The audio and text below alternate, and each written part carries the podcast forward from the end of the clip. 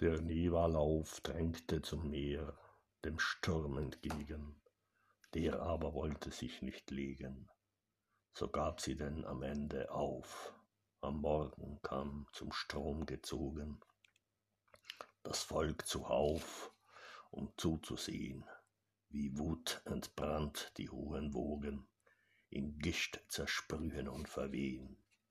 Die Neber, von der Wucht der Böen auf ihrem Weg zum Meer gehemmt, begann erzürnt sich umzudrehen, hat schon die Inseln überschwemmt. Das Wetter tobte unaufhörlich, die Flut schwoll tosend und gefährlich, brodelte wie ein Kessel schier und stürzte wie ein wildes Tier sich plötzlich auf die Stadt.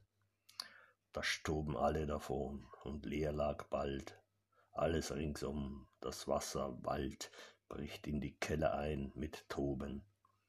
Aus den Kanälen dringt's nach oben, Petropol einem Triton gleich, dem das Wasser bis zur Hüfte reicht.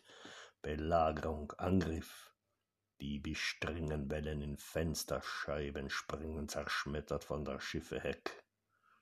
Der Schweil reißt alles mit sich weg, Reste von Hütten, Balken, Sparren, mühsam gehäufte Handelswaren, der Armut, kümmerliches Gut, Brücken, die Brach des Sturmes Wut. In Straßen schwimmen fortgespülte Särge vom Friedhof. Weh uns, ja, Gott zürnt, sein Strafgericht ist nah. Kein Brot, kein Obdach, Schaudern füllte das Volk, was droht.